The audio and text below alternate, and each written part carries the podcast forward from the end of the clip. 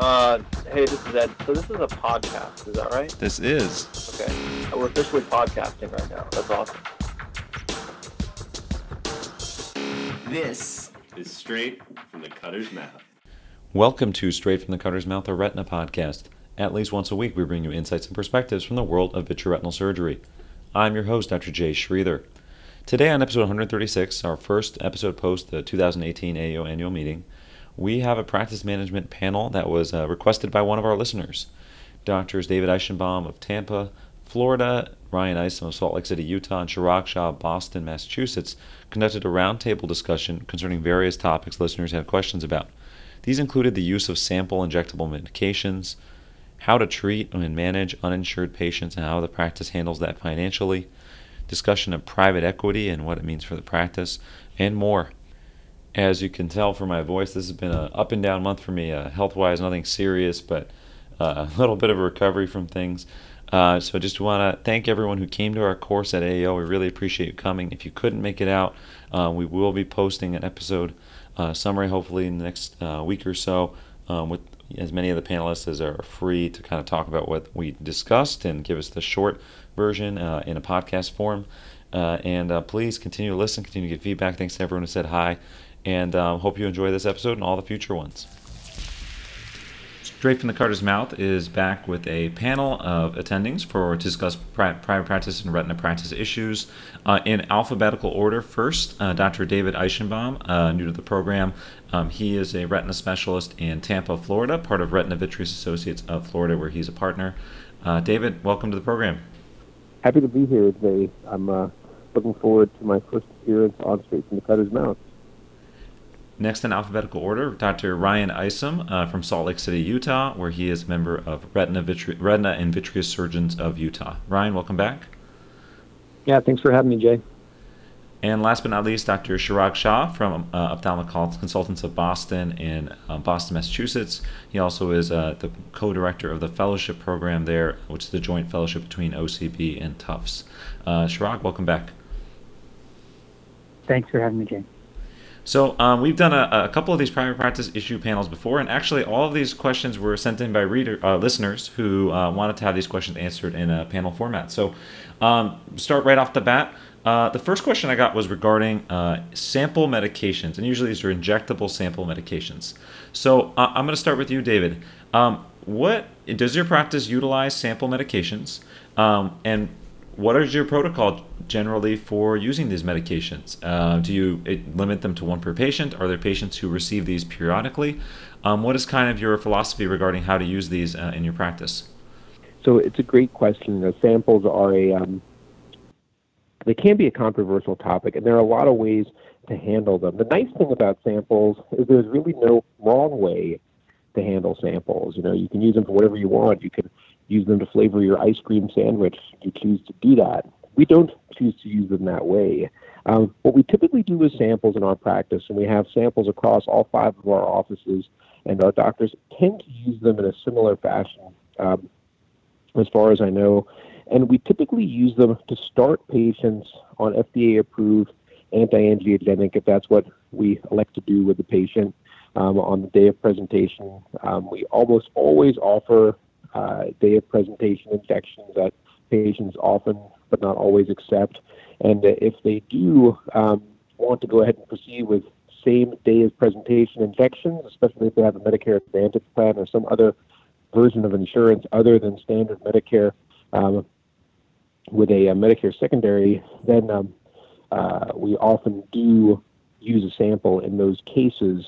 Um, but we also use them at times of the year when um, insurances are renewed, like around the beginning of a new year. If a patient is on FDA approved therapy and is doing well, and we're not sure if the patient has had a change in benefits at the beginning of the year, we're not sure if the patient has had a renewal of copay assistance, we often use the samples then. So we don't limit them to one sample per patient strictly, but we try not to use them routinely in patients. That being said, uh, we're a practice that's fortunate to have a goodly supply of samples, and there are certain patients who get samples more often because of need. And I'd say that that's a rare instance. It's not a weekly occurrence, even.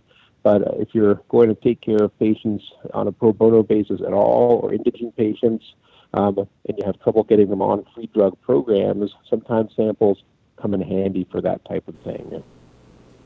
Chirag, you're in a multi-specialty group uh, in a different part of the country in the Northeast. Um, is your practice or uh, handle things differently? Do you personally handle things differently? What David stated. Uh, I, I really liked uh, David's response, and I uh, learned a lot just now. Uh, unfortunately, our practice does not allow samples, so I don't have any experience with them. What is the philosophy behind that? Just out of curiosity. And let me ask you, Chirag, then what do you do also for those patients who come in and and uh, are going to get same day therapy? I'm sorry, Jay, I, I just didn't put it in there. Yeah, no, two great questions. So uh, I'll take Jay's first. So the, I think Jay's question was, what was the philosophy behind that?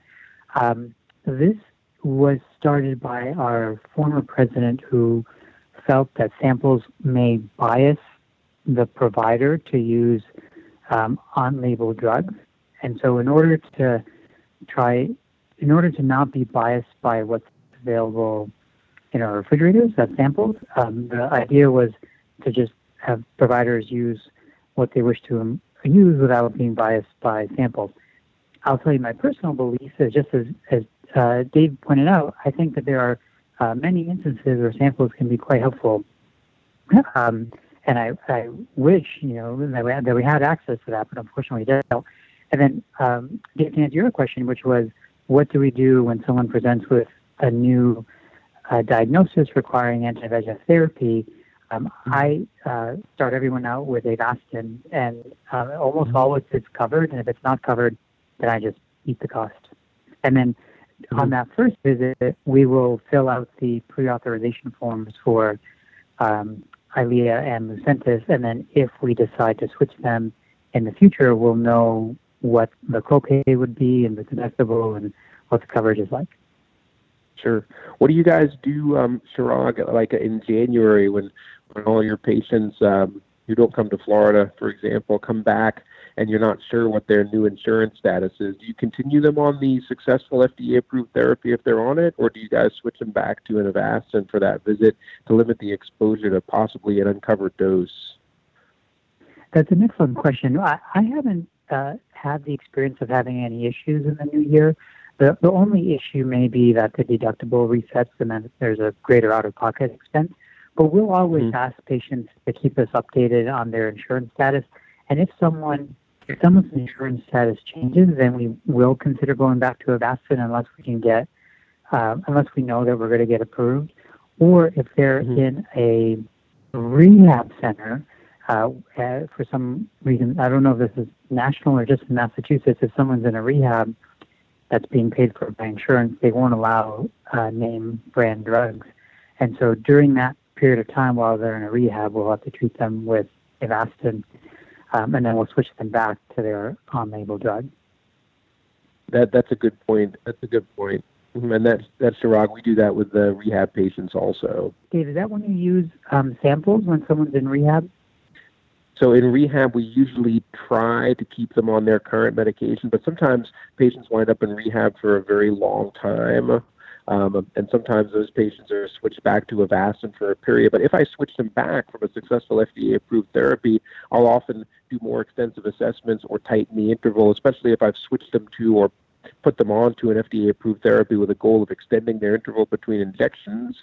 Um, if they're going mm-hmm. back to Avastin because of a rehab situation, I'll often try to tighten up their interval, and I'll also often try to give them a sample if they're in a, if they're in rehab for a short amount of time to avoid mm-hmm. changing the medication that they're receiving to keep them on the successful treatment with the same plan. Ryan, your thoughts? Out west, yeah, similar, different? comments on that. Um, very similar to David's uh, use of samples. I think the rehab is an important issue. A lot of times patients think just because they have the same insurance but they're in a different facility, it's not a big deal. So we've made that a standard question for every visit. Um, are you in a skilled nursing or a rehab facility? Because that catches a lot of patients that we maybe would have mistakenly just continued with Eylea or Lucentis and gotten dinged by that. So we, we will use samples um, in that case, and I think it's a good bridge. Um, but otherwise, I use samples pretty similar to the way that David uses them. really useful for, for the beginning of the year when patients are uh, switching insurances and you don't know if they can use it or not. It buys you a little bit of time. And if I'm going to switch patients to another medication, I'm the same as Chirag. I'll start with Avastin on everybody. And then once we extend them out, if they don't go as far as we'd like, then we'd try and switch them to a different medication. A lot of times I'll use a sample the first visit so we can see if it's even worthwhile pursuing authorization and funding. And it's a nice bridge for that change. I will make one other comment in terms of bias. So uh, I didn't really use Ozurdex when I came out here. We didn't use it much at Bascom when I was a resident and fellow. And the sample really did expose me to it. I used a lot more of it because we had samples available. And I became a big fan of Ozurdex because of those samples, where if I didn't have them, I don't know that I would have been exposed to it or used it as much as I did. They gave me a taste and I went back for more. Yeah. That's a good point you make about about samples. You know, Ozurdex did develop a sampling program that helped me um, start with my use of Ozurdex. It's interesting. Other drugs like Iluvien doesn't have a sampling program, and you know I've used I think a reasonable, a, a thoughtful amount of of Iluvien, um, but I think that it might help, especially as drug as drugs get more expensive, which I think they inevitably will in, in aggregate and on average over time, um, and as they get more innovative, it'll help getting them into physicians' hands for pharmaceutical companies to continue with robust sampling programs. I'm sorry. The problem with Iluvien is that it's um, supposed to be a two-year drug, and and mm-hmm. it's uh, one of the probably the probably the most one of the most expensive drugs that we we, we use. Uh, that might be part of the reason that they don't have a sampling program because of the durability of it, and also I think the niche of patients that Iluvien could potentially work for is maybe not quite as large as uh, the niche for Eylea or Lucentis.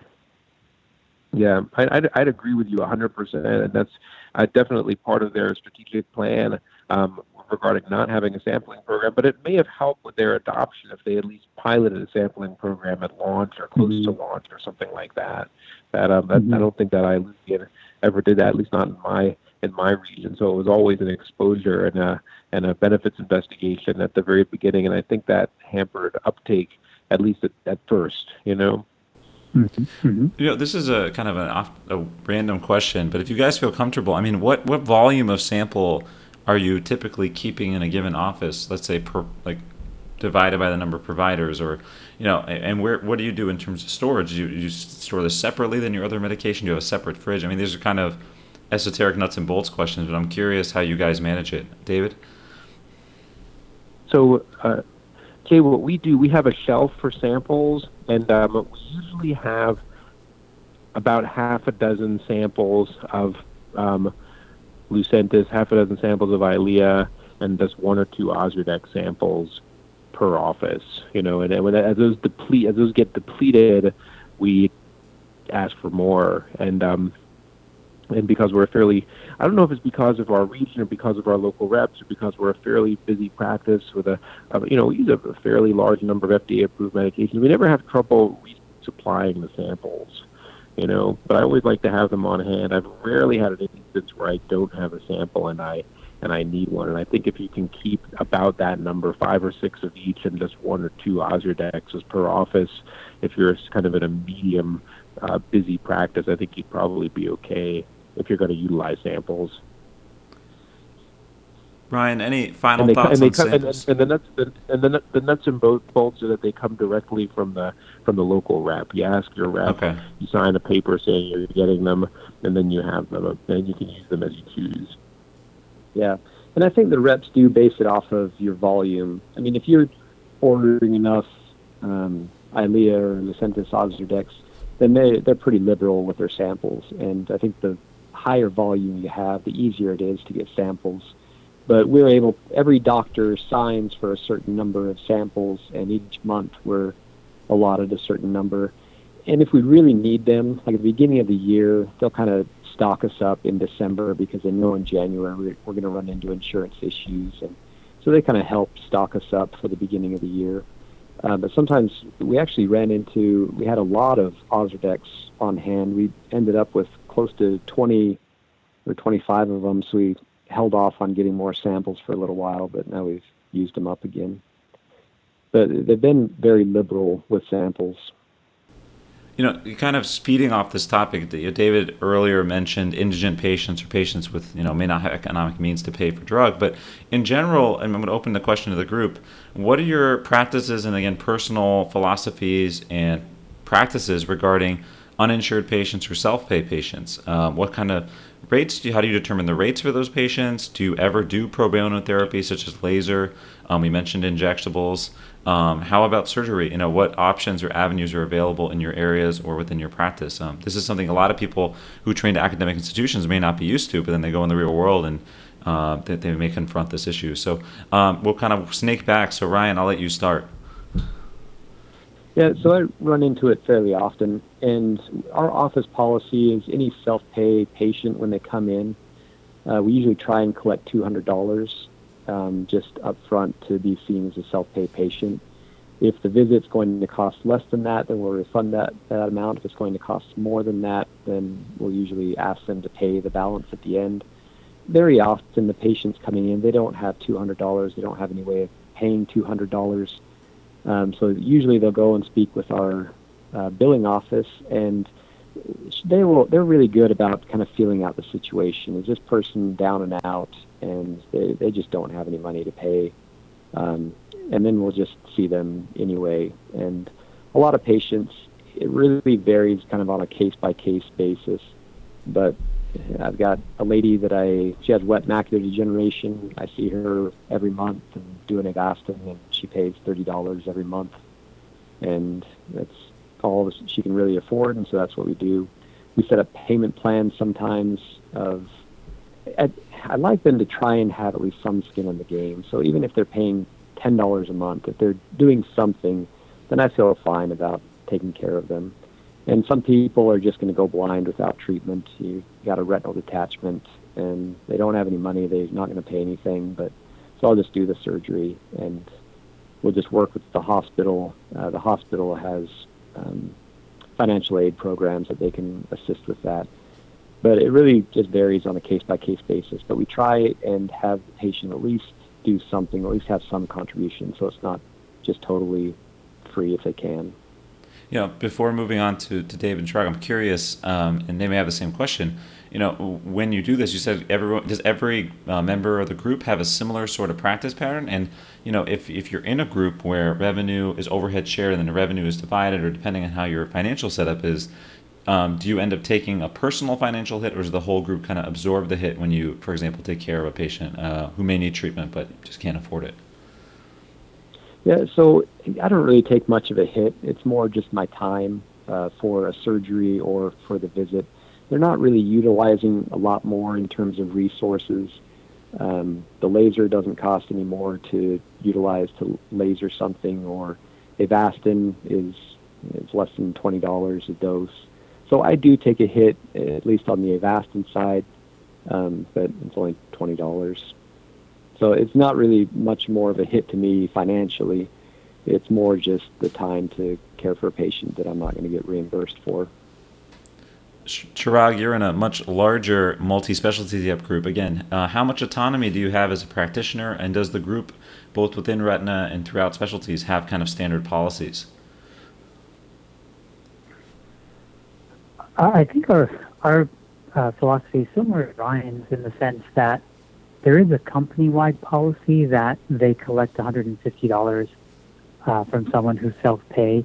Uh, I think perhaps my situation is a, a little unique uh, compared to Utah and Florida, that in the sense that um, in Massachusetts we have Romney Care and everyone is insured, um, or say maybe 99% of patients are insured, and so it's um, it's very uncommon for us to um, see a self-pay uh, patient who does not have money. Sometimes we see self-pay patients because they're from the Middle East and they have a lot of money. Um, but the, the, the impoverished self-pay patients are not that common. It's usually people who might um, not be U.S. citizens and, and as a result don't have health care or, or mass health. Um, I will say that there, so our sort of catch-all insurance is called Mass Health, which basically every Massachusetts resident is eligible for. I think you might have to be a U.S. citizen. That's the only only catch. Um, but it, it, it, doesn't pay very much. Um, and uh, our surgery center, for example, doesn't accept it. And so for those patients, I have to take them to the hospital. Um, I have partners that don't accept Mass Health. Uh, I have been of the philosophy just to accept everything and take care of everyone. And, and in fact, I, I, find that sometimes the people who are underinsured are uh, the ones that are the most grateful and the ones that need me the most because oftentimes they have uh, the most pathology. Um, and uh, and it, it, tends to be very gratifying to help those most in need. And on, on the rare case where someone comes in without insurance and they're charged the 150, I will usually no charge their visit, and then they'll get their $150 back. Um, and if I have to do a procedure like a laser or an Avastin, I usually eat the cost of it. But it's it's not that common, and it doesn't really cost me anything. very very close to nothing. Well, David, we, we do not have Romney Care in Florida, so no, um, we do um, not.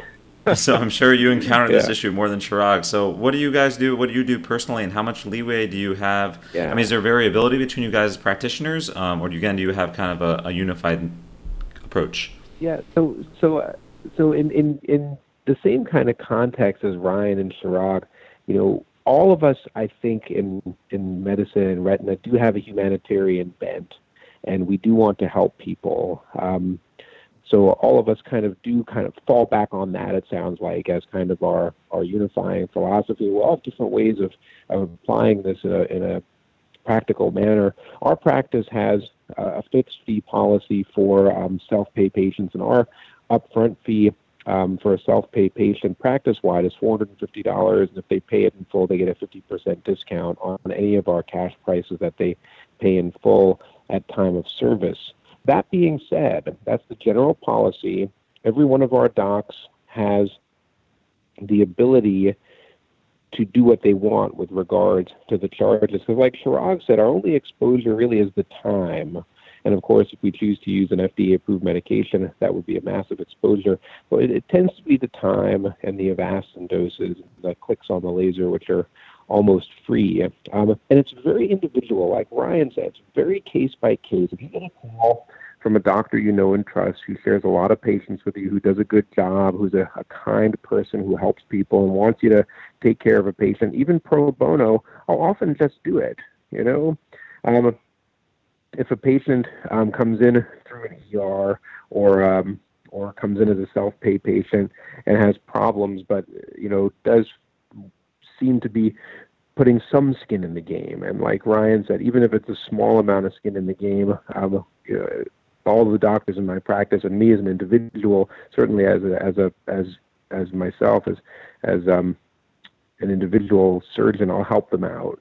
Um, and I go easy on the charges and I'll waive charges and things like that to make it reasonable. But I do like to see them put some kind of effort forth, and I think that demonstrates that they have value. They see value in your services. The hard part is surgery. Surgery is tough because the hospitals often won't put the patient on as a scheduled surgery unless they prepay the hospital fee. So what we do with surgery is that we're going to do pro bono. I always tell the patient, I say, listen, my fee is the least of your concerns. This is not going to be a charge or it's going to be this small charge or something like that. And I'm going to have you go through the ER. And I have to warn you, the hospital is going to collect ruthlessly the ER fee, the surgery fee, and the anesthesia fee. And I have no control over that because I don't want them to be surprised and feel that I've generated this ten thousand dollar bill. And I say, if you want to go to the ER, you know, I'll meet you and declare you an emergency at this time. Um, you know, because I have to take care of you. It's my responsibility and my pleasure to take care of you. Um, and then oftentimes the patient will do that, and they probably work something out with the hospital. You know, David, you referenced referring doctors, and that feeds into our next topic. Um, how do you what what do you do in situations where either a referring doctor or again all of you have partners um, you're seeing a patient who has a complication after surgery um, from either referring doctor or your partner? I mean um, and the patient has questions or brings it up or asks you know what what's going on. Um, this is obviously something we hopefully don't encounter often. We have we're good referring doctors, good partners who take good care of patients, but complications are a part of surgery. And the nature of our practices now is in retina surgeons, A, we see complications from uh, other surgeons sometimes, and we may see them from our partners because we may see, be seeing their post ops depending on the office that the patient goes to. So, um, what's your general approach if you were advising a fellow graduating for how to navigate these tricky waters? That's a, that's actually that's a lot, man. That's an easy question. That never say anything negative about a referring doctor. I mean, sometimes there's something that's clearly been a complication, such as a dropped cataract fragment or a problem with cataract surgery, one of the most common ones we see. I often have a little vignette that I say, I say, Dr. So-and-so is an outstanding doctor and he does a good job. He's got a lot of good patients. He's been doing this for 10 or 15 or 20 years or whatever, or, or even he, or he was well trained at a great institution. He's been doing it a couple of years. He had a problem in surgery, which is why he sent you to me. And then I use a vignette. I say, you know, this kind of goes back to something Chirag mentioned. I say, you know, when I trained in fellowship, I trained in Boston, and the Sheikh of Araby would fly in on his private plane to have cataract surgery by the famous surgeons at the Mass Eye and Ear. And sometimes there would be a problem. Not often, these are the famous surgeons at the Mass Eye and Ear. They're well trained. They've been doing this for years, so on and so forth, just like your doctor. But sometimes, in the best of hands, there is a problem, and we're going to do everything we can to get you the best possible vision and reduction of pain and all that stuff. And um, you try to try to always be, uh, um, you know, uh, compassionate and, and sympathetic. And I, I never I work very hard never to place blame. You know, even if it's even if it's from a even if it's a complication from somebody who I know is prone to complications, it's not something to talk about with the patient. I don't think. Ryan, how about in uh, your situation? Anything different, or you agree with David? I definitely agree. It doesn't do anybody good to um, say anything negative. It'll just bring up more doubt in the patient's mind. It'll uh, ruin your relationship with the referring doctor there's just no help that can be gained by saying anything negative. Um, I also tell patients that it, it's something that I see very commonly as a retina doctor, even though it happens so uncommonly to surgeon A. Um, it's something that is very rare for him, but it's, it's, because he's a great surgeon. But it's something that I see and deal with very commonly, um, and that uh, just with any surgery, there's always risk of uh, a poor outcome and just telling them that I think puts their mind at ease. Chirag, anything different? And, and maybe again the topic of let's say it's within your own practice because again you're in a multi-specialty group, but let's say it's another retina doctor and you happen to be seeing their post-op and there's something amiss. Um, what sort of conversation do you have? Anything? Uh, do you say it a little differently, or, or or maybe exactly the same as Ryan and David?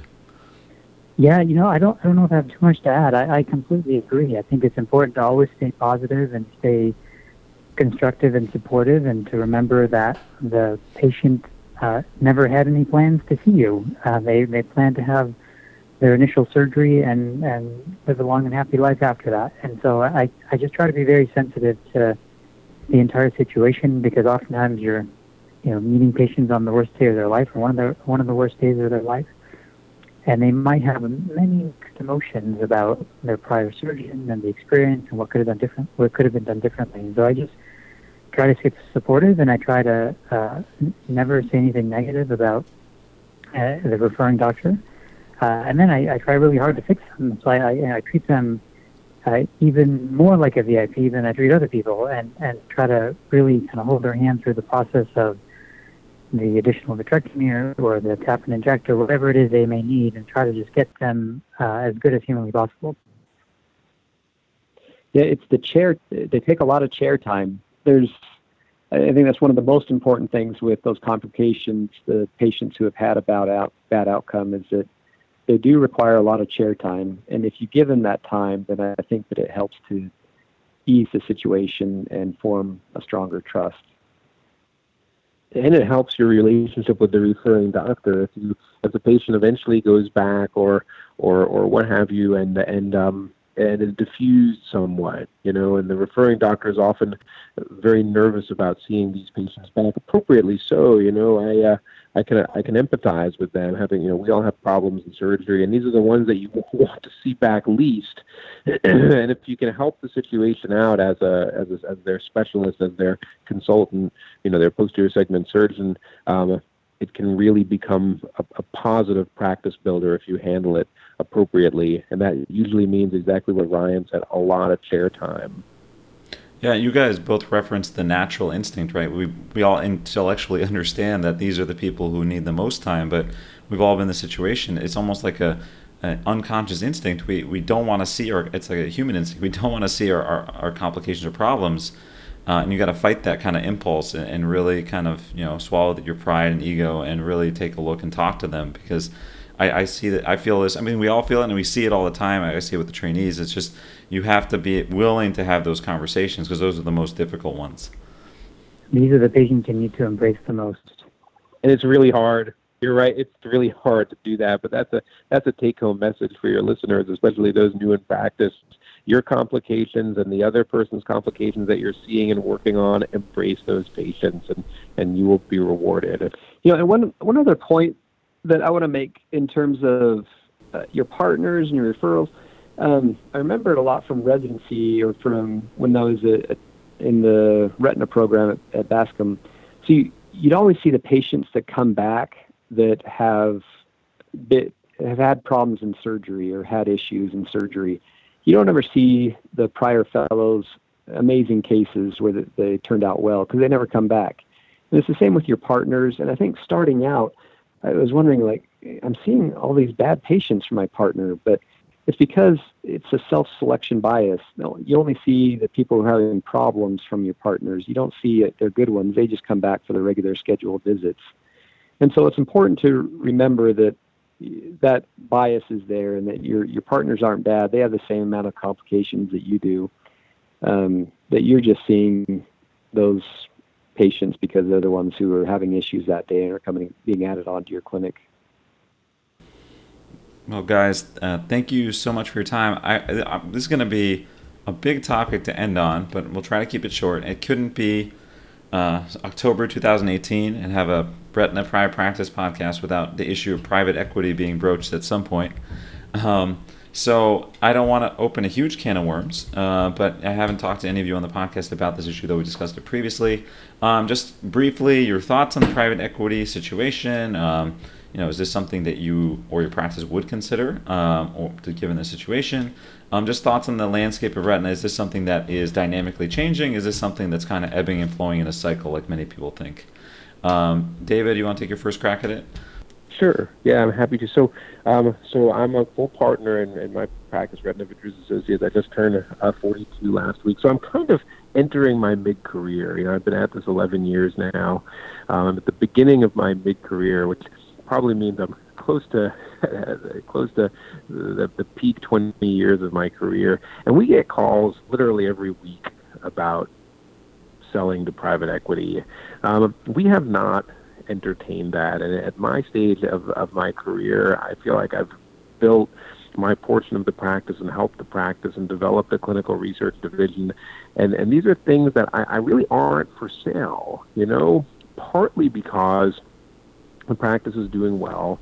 Um, the practice is growing, and the, the things that I feel like I've contributed to the practice are are growing, and partly because um, the philosophy with the private equity, as far as I understand it, which is probably not a complex understanding because we haven't delved into it, um, is that they want to bundle up retina practices, these investors, um, and they give you uh, a piece of the investment as well as a purchase, uh, what they call the first bite of the apple. And of course, the big kill is the hope that these bundled up retina practices would be resold, and that would be the second bite of the apple. In the meantime, between the first bite of the apple and the second bite of the apple, there's not a lot of places to squeeze out good financial statements for the larger investor to purchase the bundled up retina practice. If you look at retina private practices, which are mostly run like small businesses, they're pretty lean, and all the profit goes to the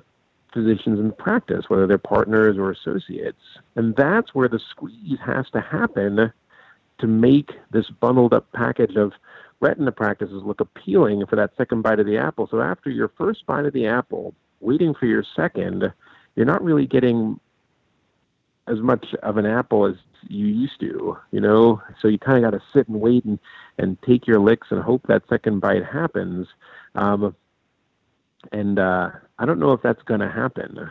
Um, maybe the smart play would be to sell to a group, um, get all bundled up, and and if the second bite doesn't happen, buy your own practice back and fractionate it out at a fraction of what you were paid for it. But I'm not savvy enough or interested in that process enough to do it. I'm interested in continuing to develop the processes that we have in place in our private practice. So we have not um, entertained that, and I'm I'm uh, going to go on podcast record saying we are not selling at Retina Vitreous Association in Florida, at least as, as, long as as long as as long as my vote is uh, is uh, is counted. Uh, Chirag, how about you guys? And how's your own personal philosophy on the private equity situation? Uh, so, Jay, I think you're right. This is a big can of worms. The um, I think there's advantages and disadvantages uh, to selling to private equity. I think if you're a full partner and if the price is right, it can be an amazing golden parachute um, in you know, for a mid-career or more senior doctor. I think what gets sacrificed is your legacy, because um, as as David uh, mentioned with his Apple analogy, um, the salaries go way way down once you sell to private equity, and so you get this uh, lump sum in the begin lump sum in the beginning, and you might get a huge sum later uh, down the road once they pull together various practices, they build up the EBITDA or the earnings before interest and um, amortization taxes and amortization. So they build up EBITDA and then they try to sell this conglomerate uh, down the road, which you have some shares of, and then you get another huge amount. But the problem is that if you build a highly reputed practice with amazing uh, young doctors that become amazing older doctors, um, it becomes much less attractive because the salary goes uh, way down for all the new people. I think I think private equity is good for the older folks, but the older folks shouldn't really need this large sum of money. They must. They. They. they I, I would hope that they'd be more interested in maintaining autonomy and maintaining their legacy and attracting good uh, young superstars out of fellowship. Uh, in terms of uh, where our practice is, well, our practice is a large multi-specialty practice, um, and we have been approached, and we're not interested in uh, private equity. However, I often wonder um, would would folks be interested in our practice and in others if the price was right? So if someone offered a whole bunch of money as uh, instead of just a lot of money, you know, I, I, my sense is that everyone has a price, and I've seen uh, practices be sold that uh, previously would have thought that they never would have been sold. And I think it's really to the detriment of the of the future uh, and the younger partners. Um, our practice philosophy as a large multi-specialty practice is basically just to do what a private equity company would do, and that is just as practices, as small practices in, in our area are coming closer to retirement, we kind of buy them up and, and we, we just sort of expand by bringing on new people, expanding to new regions, buying up uh, smaller practices and combining them with ours.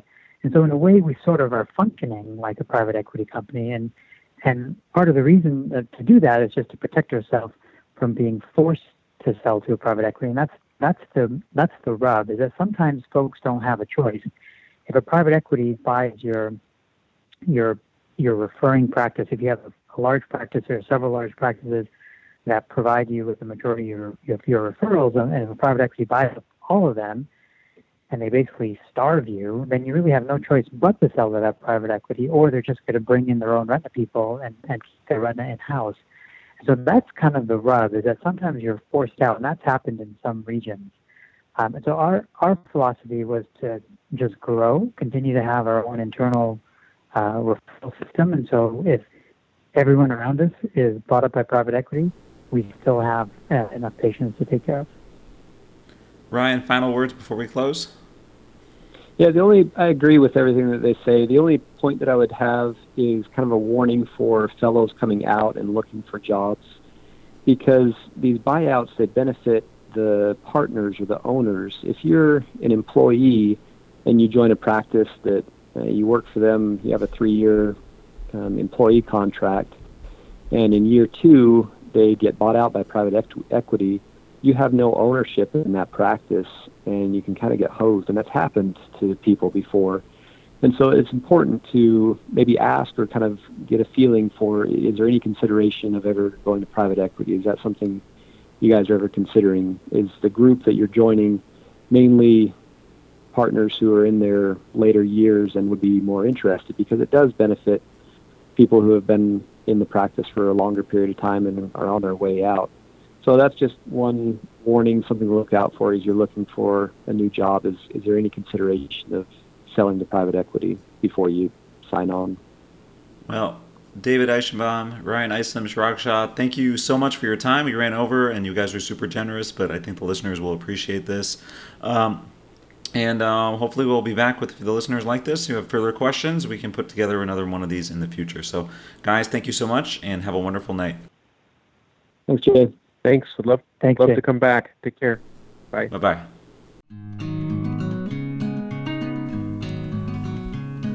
Thank you to Doctors Eichenbaum, Shah, and Isom for joining me on this program.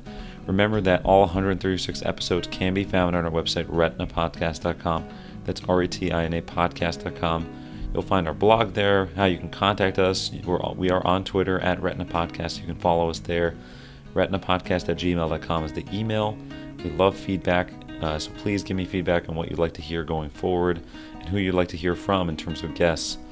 Uh, Dr. Louis Cai, despite his internship, has done an amazing job keeping up with the podcast, as have Michael Benincasa and Angela Chang, are fourth year medical students in the throes of their residency application process. So thank you to them for producing this and all our episodes.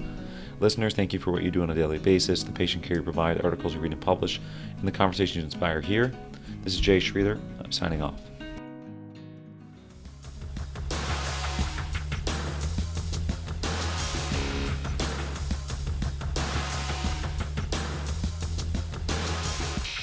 Good feeling. This is straight from the Cutter's mouth.